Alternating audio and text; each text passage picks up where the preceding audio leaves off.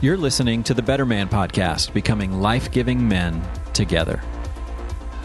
Hey there, everybody, and welcome to another episode of the Better Man Podcast. My name is Adam Tarnow. Today on the podcast, we've got Ben Stuart. That's right, Ben Stuart is with us. We have a conversation about a bunch of things, but really, uh, we try to center the conversation about his book that he released in January called Rest and War uh, Rhythms of a Well Fought Life. We talk about the three tensions that followers of Jesus need to manage. Uh, he's, of course, he's got great stories. He's funny. He's winsome. He dropped more scripture than I could keep track of. It was exactly what you hear when you listen to Ben Stuart's sermons or if you watch a sermon of his.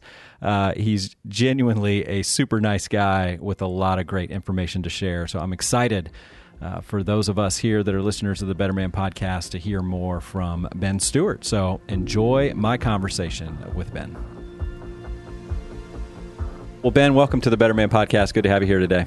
So glad to be here, Adam. Thank you, brother. Yeah, all right. So, uh, your book that just came out in January is called Rest and War Rhythms of a Well Fought Life. You know, I've got one of those weird relationships with you where I've listened to you speak for so many years that I feel like I know you and I feel like you and I have some similarities. So, when I read the subtitle, uh, Rhythms of a Well Fought Life, I was like, hmm, I've never fought anybody in my life, right? Like, I don't know if this would be a book for me. And so uh, that's my random first question. Have you ever been in a fight? Uh, absolutely, yes. You know, I grew up with a brother that uh, was very physical. I mean, you know, uh, excelled in sports, went into the military. I didn't realize I was fighting one of the best the majority of my life. So it actually helped me in high school. yes, because I was not scared of uh, anyone uh, my my age. I had been tested in the furnace of the Stuart home, and uh, was uh, yeah a couple fights in high school, you know, and uh, but by college, you know, had to put all that away. Yes, yes, that's when you can really get hurt uh, in high school. Or, yeah, that can college. be a life changer. So, yeah, yeah, yeah, and there's like some legal ramifications of those fights and all that kind of stuff there too. Too expensive. Uh, but anyway, so I, I, really am intrigued by this. I love what you're doing with this book um, and how you're setting up these three tensions that followers of Jesus need to manage. And so I, I know you've probably been asked this a few times, but I think it'd be great to set some context. Like what was stirring in you that said this is this is the message that I want to start writing down and put in a book and share with the world? Yeah, absolutely, man. And there's a lot of different ways I can answer that. I mean, I, I think for me, th- there was a personal struggle of just realizing, um, man, I want to have a life of meaning and purpose, and I want that to actually play itself out in the everyday. But I'm struggling with my own faults, failures, insecurities, these things holding me back, and was kind of at a crossroads early in life, you know, where you go, okay, am I going to be duplicitous, sort of have the happy, smiley face in front of everybody, and then just wrestle with all my destructive tendencies in the dark? Or am I going to have integrity, like have an integrated life? And if I do, then how do you struggle well? If life really is a struggle, uh, and it is, then how do I struggle well? So it was a lot of me wrestling with how do I not crater my life? A lot of my heroes, I watch them crumble either from moral failure or emotional uh, or physically break. And I'm like, okay, I'm watching men before me break. Uh, how do I navigate the complexity of the battlefield of life in a way where I don't get crushed, but I can actually accomplish something significant? So it's very personal. And then, you know, in ministry, just being among, particularly for me, among young people, I just saw um, meaninglessness and a lack of methodology discourage so many people. You know, that, that, I can't remember who says the quote that most men live lives of quiet desperation. You know that you just I, what where is my life going? Is it accomplishing anything? Am I doing anything of value? And that sense of meaninglessness, I think, stalks this young generation. I mean, we're seeing it. What was the CDC just said? 44% of teenagers feel persistent hopelessness.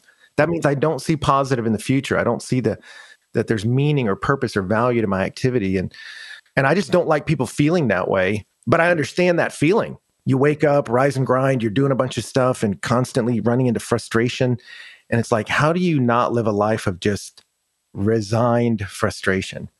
Uh, if you say, hey, there really is a big story, God really is writing it, then how does that play out in the midst of everyday life? How do you get meaning into the mundane?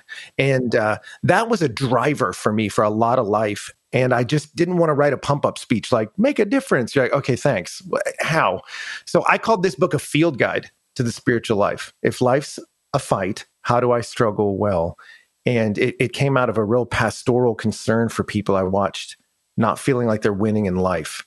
And I didn't want them to get buried by shame.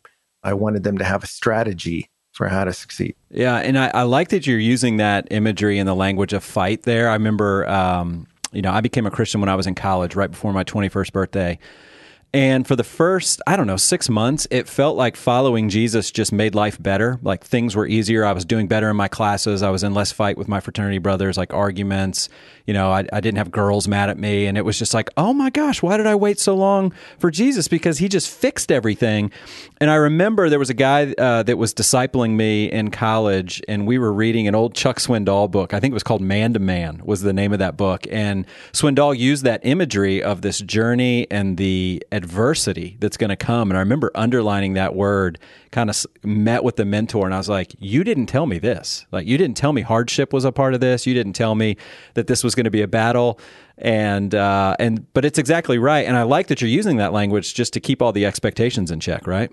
Yeah. And, I think it is discouraging for people. Oh, man, I just thought this would be easier. I thought some of these um, desires I had would go away. I thought some of these kind of ugly tendencies God would uproot from my soul. And then you realize, man, he he didn't even prune mine. I mean, they're still growing and they're now they're embarrassing. So am I supposed to hide them? And then you'll talk to people and go, man, I guess maybe the gospel doesn't work or Jesus doesn't work because I still struggle. And you go, no, read the Bible, man. Like he he tells you all through it. You have not been freed from the fight, you've been freed for it. Like before, you were just a victim to all those tendencies. Now you can be a victor, but but the battle's still raging. And if anything, you're even more of a target for the enemy. You know, because the Bible says um, our King made a public spectacle of him. He was humiliated by Jesus, and the best way for the enemy to twist the knife in Jesus is to come at his kids. You know, and so we're a target uh, for temptation. And I, I, think that's like one of those things like when you go to the doctor, you know, where it's kind of good news, where you're like, man, I'm feeling bad. And they're like, yes, because you're really sick. You're like, oh, well, that's terrible news. Yeah. And yet also strangely comforting. yeah. I'm not crazy. And I think part of me for this book is just to help people not feel ashamed of like, man, I wrestle with this. I think some really dark things. I go to some really broken places. You're like, yeah, you're a mess and it's horrendous, but you're not a victim. Christ won the decisive victory. And now he's given us the tools to fight but we got to do it. Strengthen feeble knees. We got to rise up and, and be men who struggle well. And so I, I want to get us out of shame and beating ourselves up and into strategic thinking. Let's get in the right fight. Yeah, I like that. Okay, well, let's jump into this. Let's look at a couple of these, uh, you know, these uh, tensions that you talk about. And so the first one that you talk about in the book is the battle of what's holding you back versus moving forward. So talk about that. Well, you know, as men, what is typically holding us back? Yeah, again, there's a lot of ways we could go with that. You know, I think presenting issues for a lot of people uh, in this day are the relentless onslaught of anxiety and sensuality. And it's interesting how Jesus warns us of that, like early on, you know, in, in his first sermon. You know, he's talking about, hey, I'm about to stand up here and cast out these seeds of my word, and they're going to land in the soils of people's hearts. And he's like, some of y'all, my word's going to sink in deep, but as soon as it starts to grow, weeds are going to choke it. And his disciples asked him later, What's the weeds? And he said, The worries of this life and desire for other things. it's just wild that he said that. Like some of us, we're going to get so anxious. And then he said in a later sermon, you know, like, don't be anxious about anything, uh, but in everything, you know, uh, well, that's Paul, you know, let your request be made known to God. But Jesus talked about that, about not being anxious. He says, but seek first the kingdom and he puts those in contrast. You go, wow, like living the life God made you to live, one of the greatest impediments to your God given destiny is for the enemy to just fill you with anxiety. I'm worried about money. I'm worried about prestige. I'm worried about if the right people know me and if I, my life matters. Like that worry will get you focused on a lot of meaningless things and you'll miss the big story. And so I think the relentless onslaught of social media has filled us with distraction and anxiety. And um, because we get so anxious about our life, then we disappear into distraction and comfort. I'm not sure I'm accomplishing. I thought I'd be married by now. I can't get over this. This isn't really working. My kids are making me crazy. Uh, let me pull open a screen and just let something whisk me away. And and for a lot of men, that's sensuality. I mean, if you look statistically, 86% it was was the last study of men look at porn on a regular basis. And you watch the shame of a broken sexuality steal vibrancy from so many men can't make eye contact. don't feel the moral authority to minister to other people. So they're not actively loving their wives. They're not actively engaging their kids. They're not actively engaging their society. They're not discipling other young men. So one of the best ways the enemy can take us out is, you know, to punch us in the groin. Like, let, let me just, let me get you locked up and ashamed about uh, a broken sexuality, and it'll just get you right off the battlefield. So I think anxiety and sensuality, the onslaught of it through our devices has distracted and just decleated a bunch of men. And I think a lot of guys feel ashamed about that, but aren't sure what to do. And that's why I was trying to write a, a field guide for it. Well, let's talk about it and, and figure out what are some strategies. You know, uh, one of our mutual friends, Jonathan Pokluda, who's on the board here for Better Man, um, he used to talk to me about like when he would talk about pornography uh, he's done episodes on here he's been very open about his his addiction with that in the past and how god has helped him through that but he would always share some stories whenever he talked about it from the stage you know a couple of men would come up afterwards and want to ask him some questions and just be like, hey, uh, you know, can we come over here to the side real quick? Like, I know there's a line of people, but I, I feel like I need to tell you something. And he, he just knew every time as he tells the story, I know exactly what this person's going to tell me. Not that not that I want to just tell you you're common, but listen, you're going to talk to me about pornography or you're going to talk to me about something going on in something that's got a grip on your soul right now that you just can't get rid of and you think it's so dark and you're the only one that struggles with it and just that look on people's faces when they finally confess uh, that this is going on. That's not just regional, right? That that wasn't just stuff that happened here in Dallas. Do you you experience that up there in DC too? oh, it's everywhere. Yeah. Oh, DC is uh, we are I think uh, number one or number two. I think we're right behind Vegas. Number two and STDs. You know, uh, so yeah, yeah. You know, we have a lot of people up here. I mean, they're doing it. They're like, I'm go go go go go in my career to try to prove to somebody that I am somebody. Yeah. And when I get worn out and discouraged, I sink into some sad places to try to find comfort. And you go, that's so many men and DC's has the extremes of it for sure, but it's it's it's all over the place. And one of the one of the best ways for the enemy to beat us is to to isolate us because of shame. You're the only one. Run away. Go hide. And uh, what did James say? Confess your sins one to another and pray for one another that you might be healed. And I don't know any guy that's ever gotten healing from some deep woundedness without the help of other brothers. Yeah, that's a good word. That's a good word. And I like that again, back to that imagery that this is a this is a battle. Uh, you can feel cathartic when you confess it for the first time that maybe this is an area because of whatever the reason that you're running to pornography or just running to a screen to just try to uh, help bring some rest to your soul. Uh, that's good, right? Use that momentum, but it's going to be a battle, and and you got to keep moving forward despite uh, some of the other feelings that might pop up in the future. 100%. That's yeah. good. Okay. Uh, the second one you talk about is just some of these patterns that diminish intimacy rather than develop intimacy. So, obviously, we're talking to men, and intimacy is not really a word that we use a lot, right? We wouldn't, uh, we wouldn't be experts there, but it is such an important word, though. I think it's such a great way to describe our relationship with Jesus. And so, you know, what, what patterns of thinking have had the most positive impact for you uh, on your intimacy with God? You know, I think I think you're right. There's the word intimacy can be off-putting for us, and and I think um, what I love about the Bible is there's multiple metaphors. There's not one that kind of encapsulates our relationship with God. So marriage is a is a popular one, but you know, so often God is called our Father, and that's a metaphor that's helpful. He's a father to his sons. And every son wants intimacy with their dad. I mean, my kid's seven, so he's not old enough to try to like tamp that unbridled enthusiasm of he wants to be where I am. He wants to go where I go. He just wants to be around me. He wants to wrestle in close. If I go on an errand, he wants to be in the car. He wants to be around me. And um, and I'm still that way. I talk to men my age, and it happens to me. You know, my dad's gone, but um, there's still there's so many moments in life where I'm like, man, my dad would have thought that was cool. I wish I could call him. And I talked to other guys that feel, like every guy wants that, the nearness of their dad and that proximity makes you more like him. Like I was noticing the other day or today, I was walking around kind of working on my sermon. I look and I'm like, I'm wearing a, a jacket my dad gave me, boots my dad like I look like him. I talk like him and not like in order to be, get his approval. Right. I do right. because I'm his. And, um, I think that's how we're meant to see it. We're meant to be close to, to the Lord, to be more like Him. And, you know, I see it with, I'm around um, successful athletes a lot or guys that were successful in their military career. And it's wild when you go out with them in public and watch men orbit around them because they want a connection to them and they want an intimacy. They want to be known by them and they want to hear the war stories, not just because they're cool. They want to hear them because it'll give me context about my war, my fight, what I'm dealing with. And so I think for men, you go, that that's what God built you for. He built you to be near him, to to hear him say, You're loved. This is my son in whom I'm well pleased. God said that over Jesus twice. And Jesus was always stealing away to be with his dad because there's life there. And so I want men to have that mentality, that picture.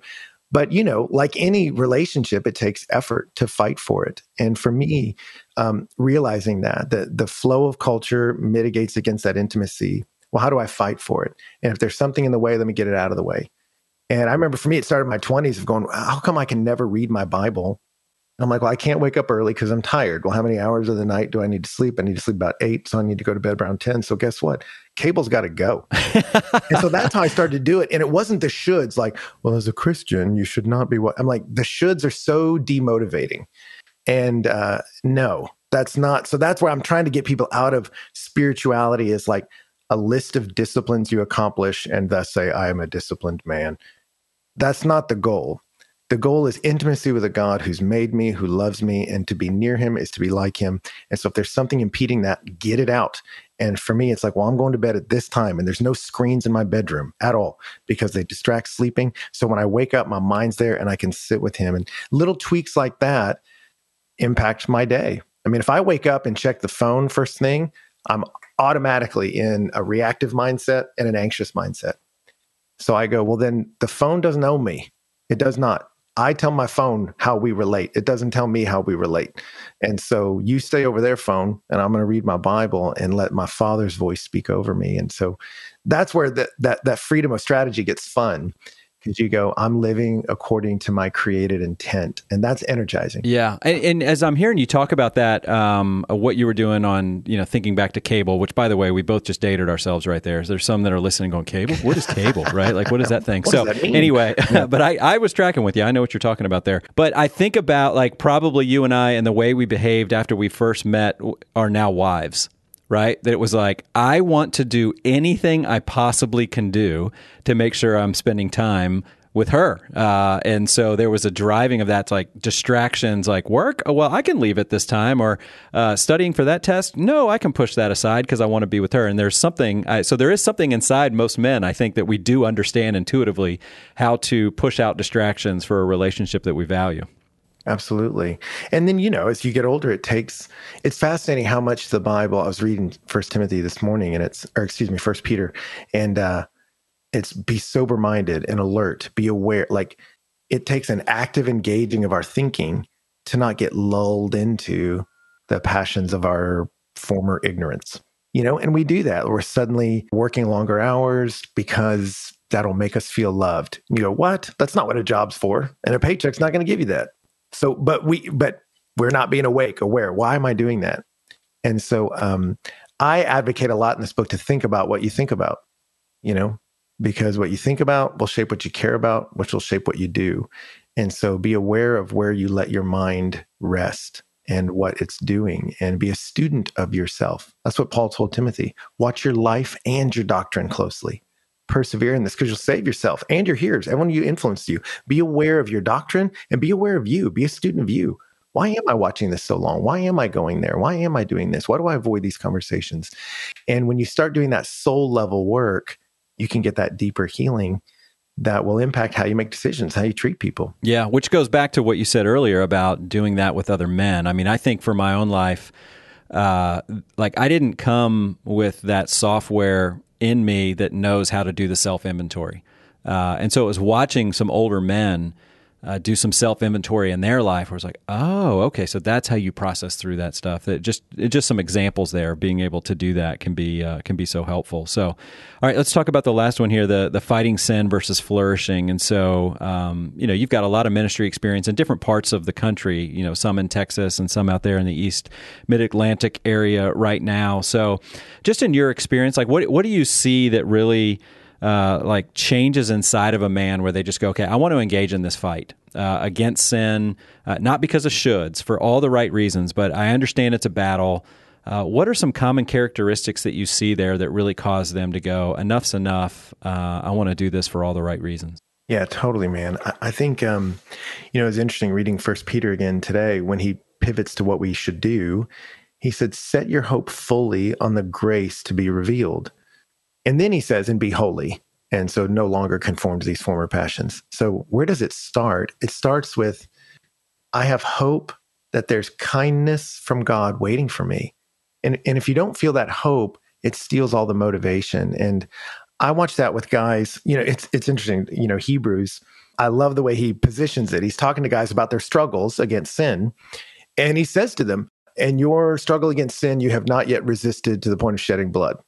And I love how hard he is. He's like, "Man, like you're not even bleeding yet. Like your struggle against sin's kind of sad, bro. You're just sort of folding like a lawn chair." He's like, "You're not even bleeding." So the, he's telling you get way tougher on the externals. But then when he gives you motivation, he says, because don't you know that God calls you sons? And then five times he says that your sons, your sons, your sons, your sons, you're deeply loved by your dad. And if you don't believe you're, God believes in you, God is coaching you, that he loves you, then you quit on yourself. And you see that with kids. people with loving two parent homes don't quit on themselves as much as people from broken homes. And that doesn't mean you're doomed if you yeah, came from yeah. broken home. I did. But seeing someone choose you, fight for you, love you, gives you the motivation to fight. And so I think for a lot of guys, it sort of surprises them maybe to hear that, but that's where it starts. It's just knowing, knowing you're loved gives you the power uh, to fight the temptations, the things that would try to steal your heart and your energy and your life. I mean, you see it in Jesus. Uh, you know, when he was baptized, the father speaks this is my son in whom i'm well pleased. And he hadn't even done anything yet. All the blind people still blind. Yes. The water's not wine yet. He hadn't done anything. But his dad just like that's my boy and i love him. And then what happens next? Boom the devil comes after him. Well if you really are the son of god then why don't you turn those stones well if you really are the son of god and, and he's attacking his sonship and trying to divert him and it just gets no purchase in jesus soul he's like no no, my father loves me. My father's taking care of me. My father has purposes for me, even amidst his pain. Get out of here. And so he can fight the pressure of the desert because he knows the pleasure of his father. And I think that's where a lot of men need to start of just knowing that, hey, you're loved right now. And when you believe that, then the things of earth grow strangely dim hmm. in the light of his glory and grace. That's so good. All right, last uh, last thought here, because uh, what I, I, really found interesting was the the last part of the book talked about you know, really practical, designing an everyday schedule, you know, uh, which is so good. I mean, it's so like uh, again, I, I, it's probably some of the ways that I would have thought through this too. Like, there's some there's some vision here, and let me share some ideas. And now your calendar. Okay, let's talk about your calendar and how you think about that. So, uh, would you just share a little bit about how? And I know you've been walking with Jesus longer than probably a lot of people listening, or there may be some that that um, are just thinking about some of this for the first time. But now in your life, how do you think about your day, and are there any patterns that you uh, have found really helpful uh, to live out a lot of this stuff? And so, yeah, could could you talk about that here at the end? Absolutely. You know, honestly, man, it started with a contemplation of manhood for me, truly, because I was trying to ask that question, like, what does a man do? And I, I won't tell all the stories here. I tell them in the book about, you know, I, have had a chance to hang out with a lot of Navy SEALs. And every time I go, like, do that, you leave and you're like, am I manly enough? like, man, why, why do I not know how to win a knife fight yet? Like, what am I doing? You know, like I do all that headspace stuff. Yeah. And then I was like, well, what is a man? Because some guys aren't built physically to fight, but they're still men. So, so what is a man? And I and I I truly did this. I went to Genesis, and you look at Genesis you see the, the problem in Genesis 1 is called tohu and bohu. There's no form and there's no fullness. There's no structure, there's no life. And then God exerts himself on this chaos water. In three days, he builds structure, sea, air, and land. And then in the next three days, he fills them, fills the sea with fish, the air with birds, and the land with animals and us. And you go, he builds forms for the sake of fullness so that life can flourish. He builds structure, but not a stifling one, a structure where life can reach its full potential. And then in Genesis 2, it starts with a negative situation again. There's uh, no shrub, no grass, no rain, no man. And so God creates the man, and then he tells him, cultivate and keep it. And I was reading those verbs. That's what the man was told to do. And cultivate is arrange raw material, so it can be maximally flourishing, so it can maximally flourish. So I cultivate a garden, I position it so it can reach its potential. And then I keep it. I remove anything that would keep that thing from flourishing. And I remember for me, like, I, I remember being a young man looking at that and I'm like, that's what a man's supposed to do for the glory of God because we're in his image. I take the raw material that I have influence over and I organize it so life can flourish. Husbands do that. How am I using my time, energy, money so that my wife can flourish under God? Not give her everything she wants, but position her to, to grow. I'll be held accountable for that. How do I do that for my kids? How do I do that with work? And then I started with me. Well, okay, if I'm responsible for Ben, how do I position me so I can be maximally maximally flourish. We do that with money. How yeah. do I invest it so yeah. we'll get its best return? And I looked at me and I'm like, I am so inefficient with my schedule and it's making me crazy. I was mad at work all the time. And I was like, I'm not a victim of my schedule. I'm not a victim. I'm the master of it under God, according to Genesis 2. And I started to study myself. And I just realized as I'm being a student of me, I, my most creative thinking's in the morning. So for me, as someone who writes sermons, I got to do that in the morning. So I told my staff, stop texting me, stop calling me, stop emailing me because you're breaking up my train of thought and I'm starting to resent you. So if you have a question, write it down. And in the morning, it's it's me and God. That's my best thinking time. And I fight for that.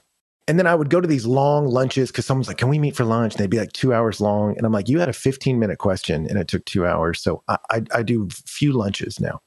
But as soon as noon hits, I start meetings with my staff because I'm not thinking as creatively, but I can sit there with them. And as a leader, my questions for them are what do you need? How can I help you? Because I hired you to create structures so what's under your care can flourish. What do you need from me? What resources do you lack that I can give you? Uh, what advice or counsel can I help shape you? So I meet with staff in the afternoons. Then I put counseling towards the end of the afternoon because for me, I'm like, I'm tired, but I can listen to your problems. Let's do it at three or four, you know. And then now that I'm a dad, I mean, I used to work till dark because what else am I going to do? But now as a dad, I'm like, dude, I'm out. I get maybe two, three hours with my kids every day, and I'm not going to give them to my office. And I'm certainly not going to give them to my phone. So I realized when I go home, the phone gets far away from me. I don't want my kids to see me choose this over them. And I'm with them. We have most dinners are together and we tell stories about our day and then we read a book together uh, as a family and then pray. And then I have about one hour. My wife and I'll sit and just talk about our day. And then it's time for bed. And there's all these other things that I'm like, they just don't fit my priorities. It, what are my roles under God? And what's the amount of time I have? And I'm going to let my priorities shape my schedule, not just proximity. And so the TV gets told no a lot, and the phone gets told no a lot for, for me. And I know some people's work requires other things, but but I feel the freedom to be a student of Ben and I I adapt my schedule maybe every four to six months to make me maximally efficient. That's amazing. So if you had a like a 22 year old just starting their career that feels like they don't have as much autonomy and control over their career aspect or something like that, uh, would there be any tweaks and advice or counsel that you would give to that person? Yeah, I would say start with your roles under God. And I used to do this with my 20 somethings interns. So I'd give them a blank piece of paper and say, What are your roles as best you can tell under God? You are a, um, a child of God meant to pursue intimacy with Him. You are the steward of certain resources. You have a certain amount of money and pay bills, etc. You're a, a child or, or, a member of a family. You got parents, etc. Uh, and then at your office, yeah, are you a, are you a leader of a certain team? Are you the caretaker of a certain responsibility? I was like, put all your roles up there and then dump all your responsibilities under them. Just brain dump in the categories. Here's all the here's all the stuff I have to do, but now I see them. And for a lot of people, what they realize is they've got tons of goals in their work column. They have no goals in their stewardship of their finances, zero in how they're pursuing intimacy with God. And you go, okay, you just saw your values. And so what are your real values now? And then I have them pull out, I, I would give my interns a, a piece of paper you can download this on my website, by the way, the Rest and War one, because I just gave them away for free. Like it's it's a week uh, on one page, broken up to 30 minute increments. And I would tell them shade in the not what you know you have to. I know I have to be at the office at this time and leave at that time. And then they would see all the white space, and I go, okay, go from your priority list and put it into your calendar. Go from you know uh, your titles and your tasks to time, and start to put it in. And so for me, that's how I started early in my career. I, I, I know I'm made to know God. And so first thing in the morning, I'm going to do that. And then afterwards, I'd be like, I did it. I, I did something in the mundane of life that connects to my eternal purpose under God. And I noticed with young people, as I would make them do that, they'd be like, oh, okay, he's making his calendar. But after a while, they're like, you just took my eternal purposes and stuck them in the mundane. And I would literally watch them get a sense of agency. I'm not a victim anymore. I'm not just floating around in life, bouncing around among frustrations. I'm actually leading my life. I'm doing what Jesus said take your talents and pragmatiza, make a profit with them, invest them. And so I would say, yeah, you don't get to control all your schedule, but you have control of some. So, what are your goals? What, what are your values under God? Put those into your schedule. And as you do that, you'll get a sense of agency and you'll realize I'm a leader of me. And then you can be a leader of men and a leader of women and a leader of others. That is so good. Uh, ben, this has been great. Uh, I'm going to go ahead. I, there's like so many more questions I could ask you, but uh, we're going to cut it short because uh, I'm sure people's drive times, like there's probably some people sitting in their driveway right now or they're waiting to go in their office to finish up this episode. So we're going to let them go, get back to their day to go do what they're doing. I'll let you get back to your day. Uh, listen, when you finally learn how to win a knife fight, we'll bring you back on, okay? But until then, don't don't okay. ever ask to come back on. All right. Truth be told, we asked you, but uh, but it was it's been a joy to chat with you. Thanks so much for your time today. Same, brother. All the best to you. My favorite part as uh, Ben was talking there was just that this idea. I kept thinking about the word in my mind, and then he finally said it at the end. It's that that word agency, right? That we have that sense of agency. In my own journey right now this year, here in 2022, I feel like that's one of the words that the Lord has been teaching me. Um, that I am not a victim, that I have a sense of agency, a sense of control over some of the decisions that I make, and I'm not just a victim, to the culture or the victim to the organization that I'm working for or whatever it is.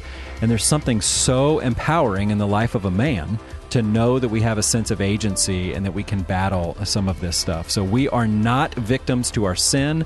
We're not victims to work. We're not victims to our relationships. We have a sense of agency and control. And so I hope that Ben's words inspired you. I hope God's word inspired you as Ben was sharing that. If you want to learn more about what it is that he was talking about and some of those other stories that he shared, you can go check out uh, his book, Rest and War. Uh, you can go Amazon, wherever it is you buy books. We all know how to buy books nowadays, but you can go there. I'll put a link to his website where he talked about that template. I know that there's probably quite a few uh, that were listening that want to know more about how to structure their day in that template that he talked about. So I'll, I'll leave a, a, link to that in the show description today so that you can easily find that. Listen, one of the themes that he talked about was doing life with other men. That's why Better Man exists. Uh, that's what we want to do. We want to help men be on this, uh, become life giving men together. And we want to be on this journey together, not alone. Uh, and so, if that's you, if you are looking for some other men uh, to go through life with, uh, to talk about some of the things that we talked about here today, then please go to betterman.com. I think our 11 week experience is just what you're looking for. You can either find a Better Man that's up and running, you can see about how to bring Better Man uh, to your church or to your community. So, go check that out at betterman.com. This episode, like every episode, was mixed and edited by the team over there at Sound of a Rose. You can learn more about them at soundofarose.com. That's all we got for today on the Better Man Podcast. We'll talk to you again next time.